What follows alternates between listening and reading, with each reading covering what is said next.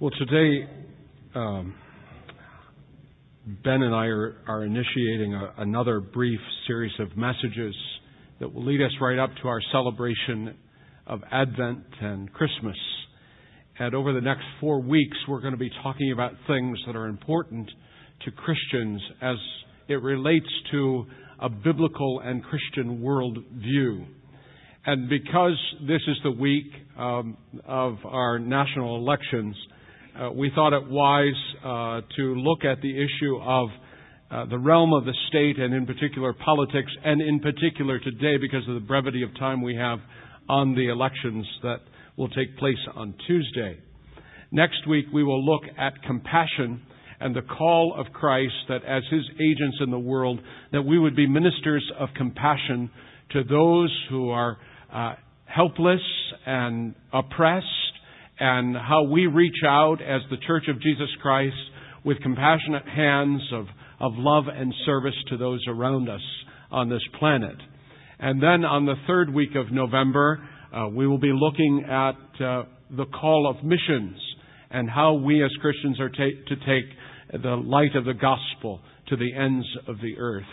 And then on the fourth Sunday of November, the Sunday prior to Thanksgiving, when we will all Uh, be anticipating gorging ourselves with turkey and stuffing and pumpkin pie. On that Sunday, we're going to talk about the problem of world poverty and in particular hunger. Uh, what a contrast that will be, looking at hunger on Sunday and then feasting on Thursday. But Ben will help us look at the problem of poverty and hunger and what we as the children of God are to do about it and how we're to engage in it. So I hope you'll be here for that. And then starting on November the thirtieth, we will begin our celebration of Advent and the birth of Christ. Today we're dealing with the issue of politics. And in preparation for this message, I was trying to find a a good way to introduce this topic, and I was reminded of a book that I read several years ago um, that talked about the destruction of Rome. Uh, I don't know if you know this part of world history or not, but on August twenty-fourth, four ten A D, the great city of Rome and its empire was sacked by the Visigoths, led by Alaric, in four ten A D.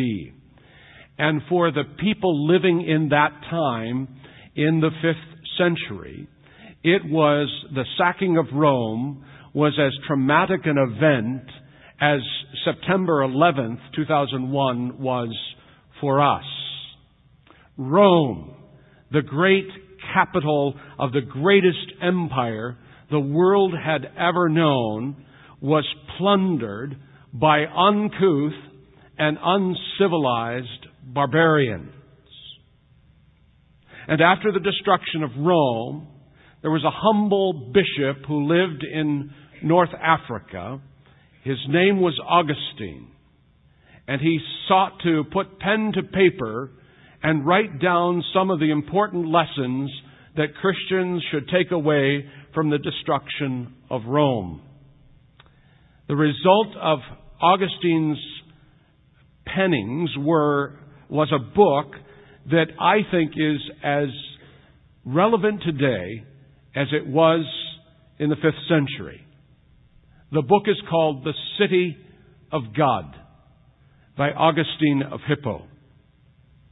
In this book, in The City of God, Augustine introduces to his readers two separate cities: the city of man and the city of God.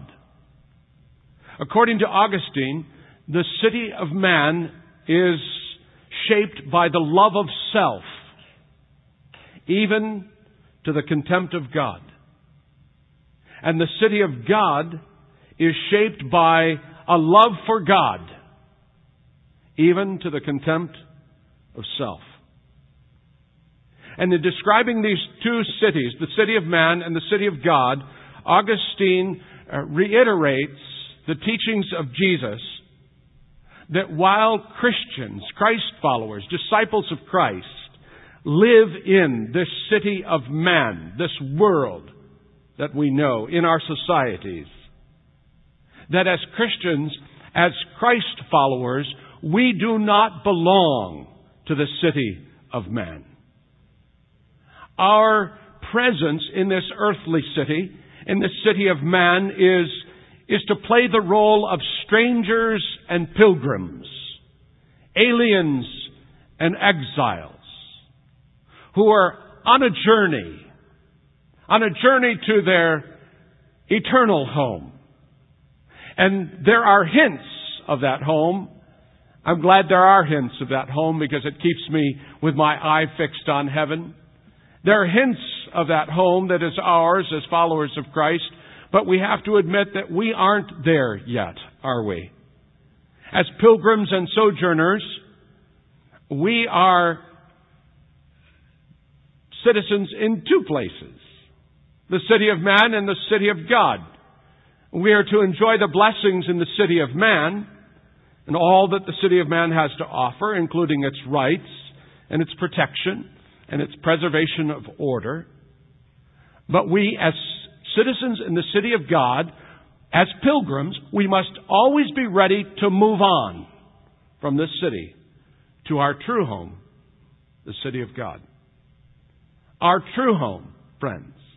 In case you've lost sight of it, our true home is not this world. Our true home is in the city of God. As the old gospel says, this world is not my home. I'm just a passing through.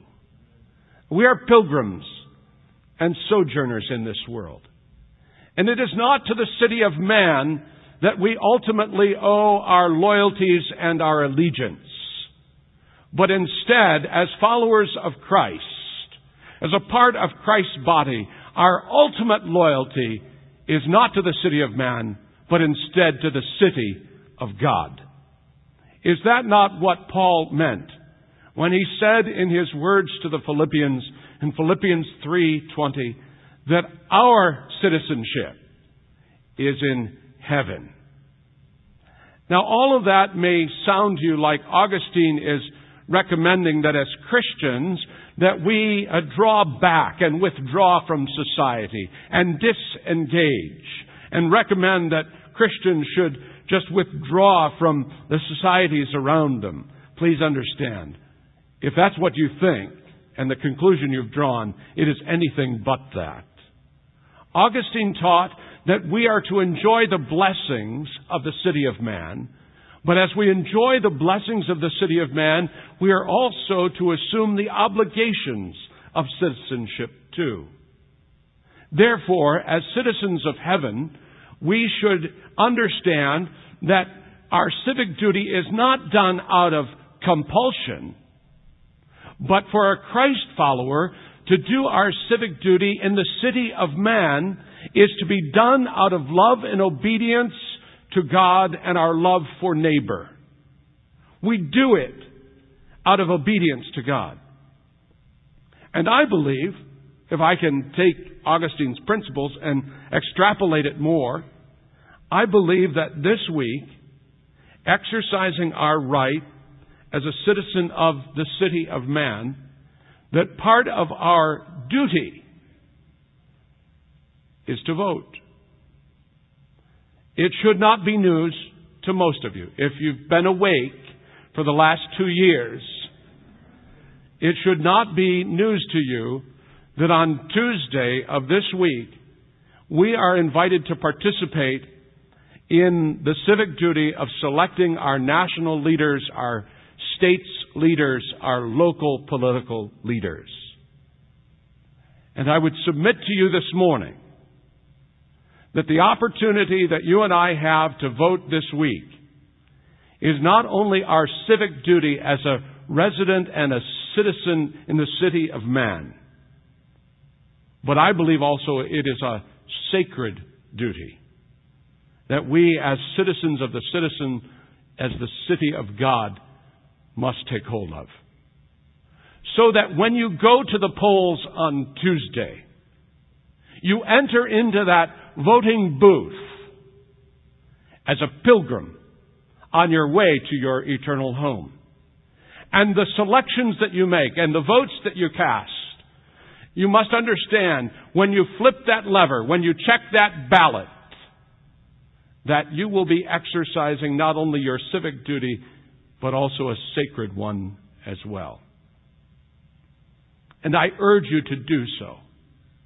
Take the time to go and cast your vote. Let your voice be heard. But my question this morning is this. How do we come to a place where we discern and know how to discharge this sacred responsibility? Many are still undecided. Some are yet confused about whom they will vote for on Tuesday. Some of us uh, have been di- engaged in many debates, heated debates, some of us, over the issues that plague our country, the economy, healthcare. What are we going to do about it? The war on terror, the war in Iraq, the war in Afghanistan, the environment as it seems to be crumbling, abortion, energy uh, independence, immigration, a battle plan uh, for Iraq and Afghanistan, the definition of marriage, job creation, and more. My concern, however, is that because of the recent economic struggles that our country has been engaged in, that some of us will be prone to not step back and look at the bigger picture as a Christian, and we'll vote just our pocketbooks rather than looking at a, a, another grid that should guide us in making our decisions. How do we choose on Tuesday what matters most? How is a Christian supposed to decide and what uh, what to vote for and what to reject in politics? Who do we decide to support in this election? I was helped in my thoughts this week by the former director of the National Association of Evangelicals, Robert Dugan, who gave a grid of five things that should guide Christians in making their choices for leaders and potential laws of the land. Dugan gives these things, and I'm going to give them to you quickly. He says a Christian should think about these five principles when he or she makes their decision. The first is this, that we should be concerned about the preeminence of religious liberty, and that any candidate or any legislation that restricts the practice of religious faith should be absolutely resisted. Secondly, he says that Christians, as they make their choices about potential candidates and laws, should be concerned about the protection of life as being sacred, because God has created human beings in the divine image, in His image, that all people are created with the Imago Dei stamped upon them. Therefore, because all life is valuable to God, how can a Christian citizen who takes their citizenship in the city of God seriously, how can a Christian citizen ignore what the election of a candidate will mean who doesn't value life? Killing embryos for stem cells or ending the life of a child through abortion, using our tax dollars to pay for abortions and forcing Uh, pro-life doctors and nurses to choose between taking part in abortions or losing their jobs. We should not put up with those kinds of candidates or policies that don't treat life as sacred unto God.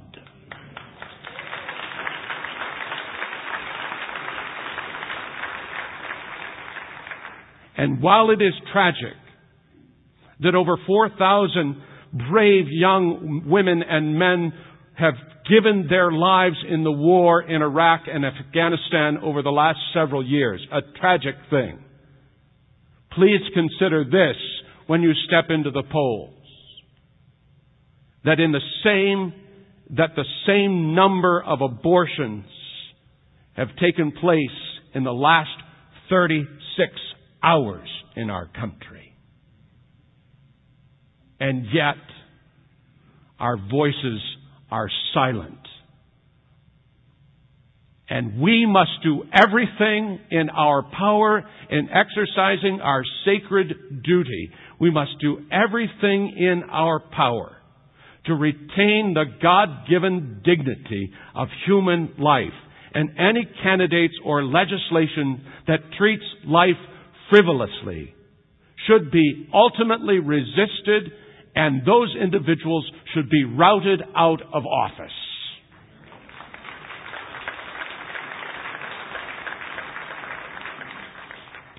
Thirdly, provision of justice for all. Candidates and legislation must reflect God's concern. God's concern for justice and equity. If you read the Old Testament book of Amos, you will find there convincing evidence that God desires human government to promote laws that protect the poor and the oppressed and the disadvantaged, to protect them from exploitation and oppression. And we must resist anyone who will seek to discriminate, particularly the poor and the disadvantaged, as followers of Christ. Fourthly, our decision should be guided by a preservation of the traditional family. From the book of Genesis forward throughout the entire Bible, you will discover that the family is God's vision for human society. The family is at the heart of the organic functioning of society. Therefore, any laws or any candidates that would negatively impact the family should be rejected. For example, any tax legislation that promotes single-parent families or penalizes a father for living with his family, I believe is counterproductive. I also further believe that the promotion of same-sex marriages or civil unions runs counter to God's revelation and should be rejected.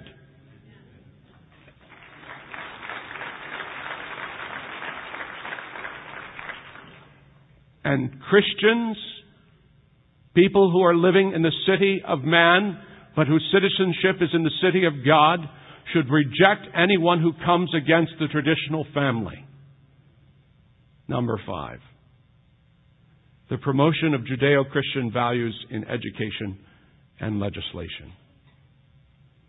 What I'm talking about here are values of honesty, integrity, personal responsibility, hard work, and accountability. I'm tired of people looking for a free handout. I believe that it's time that we get back to some basics in our nation once again, and that we make some sacrifices, and we're not unwilling to roll up our sleeves and to work hard. I think that these values can be undermined by leaders who who don't stand for these things, who, who don't stand for integrity, who don't stand for honesty, who don't take personal responsibility for their choices and their decisions, who wantonly lie, and who show disrespect for the law. And I don't believe we can trust individuals who act and behave that way. As Christian citizens, we believe that it is our calling of God to help our government that God has ordained and established, to help government live up to its divine mandate to render justice. That's exactly what Paul was saying. That's exactly what Peter was saying in our scripture readings today. That these people are in their places not because some political party put them there, but they are there by divine mandate. And it is our job as Christian citizens, our calling, to help them live up to that divine mandate to render justice. To be a follower of Jesus Christ means that we can't go along with policies and programs that are antithetical to the will of God. And we must express our displeasure over it when we go to the booth on Tuesday. We must speak out against this. You might feel that your voice is not heard or your vo- your vote doesn't count. but you are still obligated as you perform your sacred duty to let your voice be heard on Tuesday and speak out against ungodly, willful disobedience to God, even as Jesus and the prophets consistently did in their own day. And as salt and light, living in the city of man, we should seek, as best we can, with the Spirit's help and power, we should seek to effect righteous change by exercising our sacred duty, not because the kingdom comes from Washington, D C, but because God expects us as citizens of a heavenly kingdom and citizens of this city of man. God expects us to occupy faithfully and obediently until He comes again. We must not, as Christians, retreat into our sanctuaries and our holy huddles and neglect our civic responsibility. Instead, Christ requires us that we stop cursing the darkness and we bring the light of Christ to our world and our nation. A life that reflects the glory of God, that speaks God's truth, that offers Christ's compassion, and that offers the gift of Christian love. Did you catch it, what Peter said to these Asian Christians who were being persecuted for their faith in the empire of Rome? He says, "For it is God's will that by doing good, you would silence the talk of foolish men." Friends, it is time for the church to get out of the pew. It's time for the church to get out into the highways and byways and be Christ to our communities. It is time for us to take the salt and light into this decaying society and bring the influence of Christ, the influence of the city of God, into the city of man, working for justice and righteousness. So then, on election day, and won't you be glad when it's over? We will all breathe a sigh of relief. God help us that there are no hanging chads on Tuesday night. On election day, we should exercise our sacred duty. And as the best citizens in the city of man, we should go into those booths exercising values that reflect the city of God and choose the candidate, the candidates, and the laws and the propositions and the judges and the justices and all that we have to vote for. We should choose those who are best when it comes to these things that we value. Unfortunately, we don't have a perfect candidate this year. I wish we did. Probably more than you. You understand that I can't tell you today how I'm going to vote. Maybe you can tell by the decision grid that I've used. Perhaps that offends you, but I can't speak it publicly. I don't want to put at jeopardy or at risk my duties as a minister in the kingdom of Christ. But I do have a strong opinion. And while there is no perfect candidate, I think there is one who lines himself up better with this decision grid that I've offered this morning. And regardless of who wins on Tuesday night, on Wednesday, when the campaigns are over, the voting is concluded, and the political ads no longer fill your mailbox, and the phone calls stop interrupting your evening meal,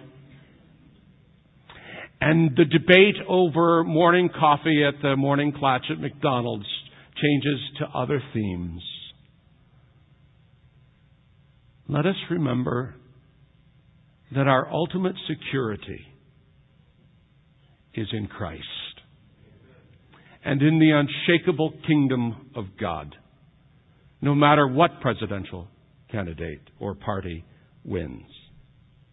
It seems to me that one of the particular dangers that so many Christians seem to often fall prey to is that we begin to elevate the outcome of a, an election like this. Many are saying this is the most important election of our lifetime, that we begin to elevate the outcome of presidential elections to an apocalyptic status.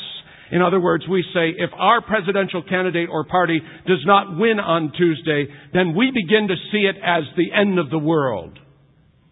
And when we allow ourselves to understand politics in those kinds of terms, we are, I believe, at the same time expressing an unbelief in the sovereignty and the lordship of God over His creation and all of human history.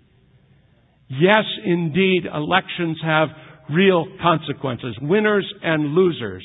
And there will be real consequences for real people. And we may get the president that we need, or we may get the president that we deserve. But in the larger scheme of history, as residents of the city of God, we should not worry. We should not fret. No matter who becomes our president, God is in control, and He knows what's going on, and it doesn't come as a surprise to Him. And no matter who wins on Tuesday, on Wednesday morning when our eyes pop open, I can't predict who the winner will be. I'll stay up to four a.m. to see who it is. I can't predict who it will be, but I can predict this, that no matter who wins on Tuesday, on Wednesday morning, the Bible will still have the answers for our deepest needs.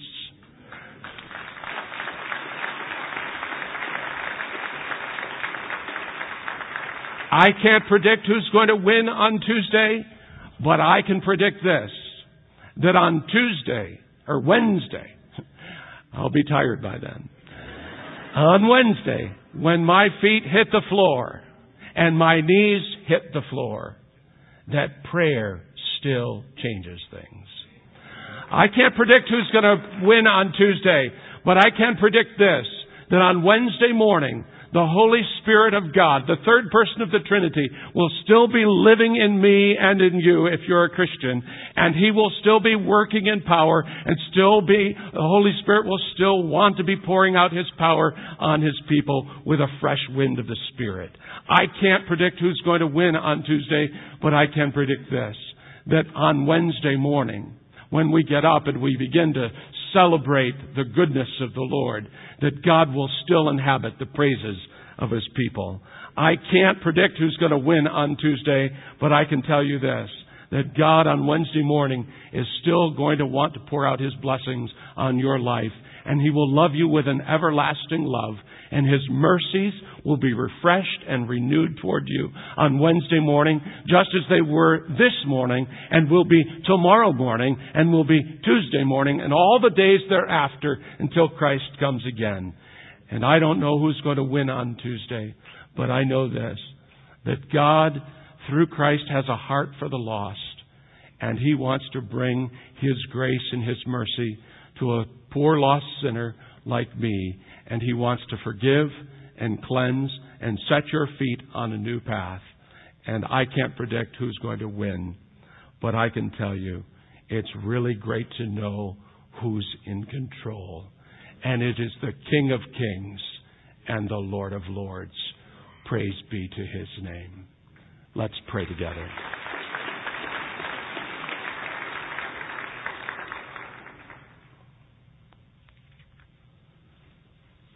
On this day, Lord, as we gather here, we express our true loyalty and citizenship and acknowledge that we, your people, belong to you. Heart, soul, mind, and all of our strength. And so we seek you, O God, for guidance. Just as we seek you for guidance in other aspects of our life here on this planet, so today, O God, we would seek you for guidance in our political lives as well. Help us, Lord, to make decisions on Tuesday that reflect a concern for the teachings of Jesus. Help those who we are about to elect to public office. Help them to understand that their real source of mandate has not been given to them by a political par- party and will not be received at a polling booth and will not be determined by an electoral college, but their mandate is given to them by none other than God Himself. And guide us as a nation, O God, that we might be true to You. Keep us ever mindful of our true loyalty and our first devotion, and to remember that we are just pilgrims passing through, that we are citizens in heaven. These things we pray through the name, the most holy name of Your Son, Jesus, who lives and reigns with You, Father, and the Holy Spirit, one God, now and forevermore. Amen.